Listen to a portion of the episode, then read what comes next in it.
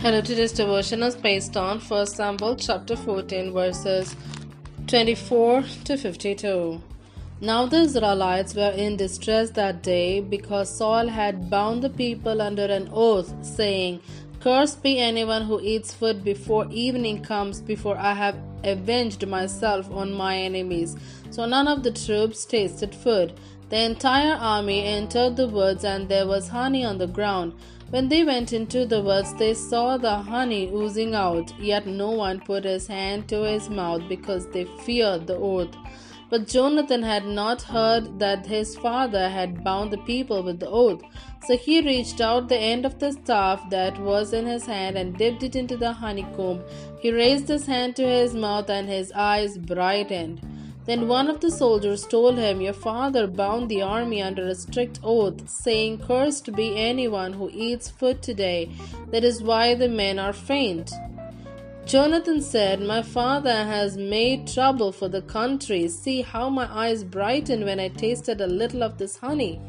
How much better it would have been if the men had eaten today some of the plunder they took from the enemies. Would not the slaughter of the Philistines have been even greater? That day, after the Israelites had struck down the Philistines from Michmash to Ajalon, they were exhausted. They pounced on the plunder and, taking sheep, cattle, and calves, they butchered them on the ground and ate them, together with the blood. Then someone said to Saul, Look, the men are sinning against the Lord by eating meat that has blood in it. You have broken faith, he said. Roll a large stone over here at once. Then he said, Go out among the men and tell them, Each of you bring me your cattle and sheep and slaughter them here and eat them. Do not sin against the Lord by eating meat with the blood still in it. So everyone brought his ox that night and slaughtered it there. Then Saul built an altar to the Lord. It was the first time he had done this.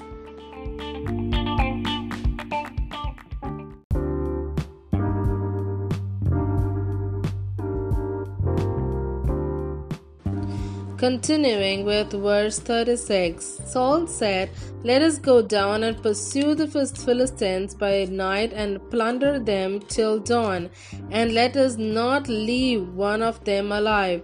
Do whatever seems best to you. They replied. But the priest said, Let us inquire of God here. So Saul asked God, Shall I go down and pursue the Philistines? Will you give them into Israel's hand? But God did not answer him that day. Saul therefore said, Come here, all you who are leaders of the army, and let us find out what sin has been committed today. As surely as the Lord who rescues Israel lives, even if the guilt lies with my son Jonathan, he must die. But not one of them said a word. Saul then said to all the Israelites, You stand over there, I and Jonathan my son will stand over here.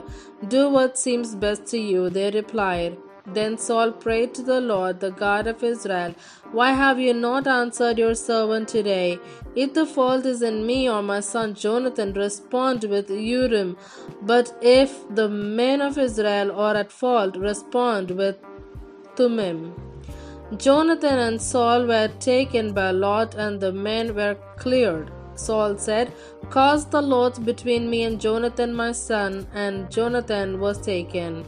Then Saul said to Jonathan, Tell me what you have done. So Jonathan told him, I tasted a little honey with the end of my staff, and now I must die.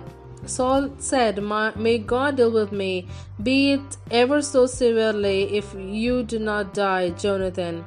But the men said to Saul, Should Jonathan die, he who has brought about this great deliverance in Israel? Never. As surely as the Lord lives, not a hair of his head will fall to the ground, for he did this today with God's help. So the men rescued Jonathan, and he was not put to death. Then Saul stopped pursuing the Philistines, and they withdrew to their own land. After Saul had assumed rule over Israel, he fought against their enemies on every side Moab, the Ammonites, Edom, the kings of Zobah, and the Philistines.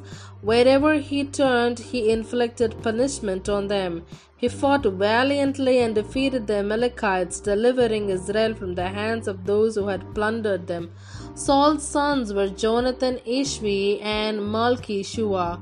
The name of his older daughter was Merab, and that of the younger was Michal. His wife's name was Ahinoam, daughter of Ahimaaz. The name of the commander of Saul's army was Abner, son of Ner, and Ner was Saul's uncle. Saul's father Kish and Abner's father Ner were sons of Abiel.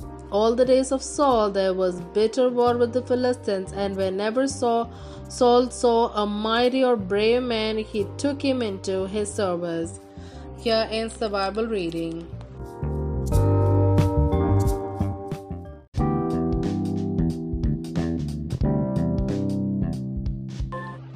Sin against the Lord. Lord, help us learn from your word. The act of eating.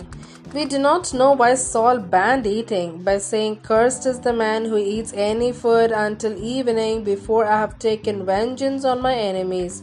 Saul had placed the people under an oath. The focus is on himself, not the Lord. Jonathan did not willfully disobey. The Bible makes a clear distinction between willful disobedience and sin committed unknowingly. It is terrible that the people who were weary resorted to trespassing the command not to eat animals with blood. Saul's taking steps to keep the people away from breaking a command is to be appreciated. It is strange that only after some time of reigning, Saul builds his first altar to the Lord. What can we learn from the positive and negative examples of Jonathan, the people, and Saul? The silence of the Lord. Saul is eager to destroy the Philistines completely. The priest, as a true spiritual leader, advises to approach God. How can we, in our enthusiasm, rush without consulting God? What do we do when God seems silent? Casting lots was the means in those days to know the mind of God. How may we be unwise, like Saul demanding the death of Jonathan without inquiring about the circumstances? What can we do as the people stood between Saul and Jonathan to save innocent lives?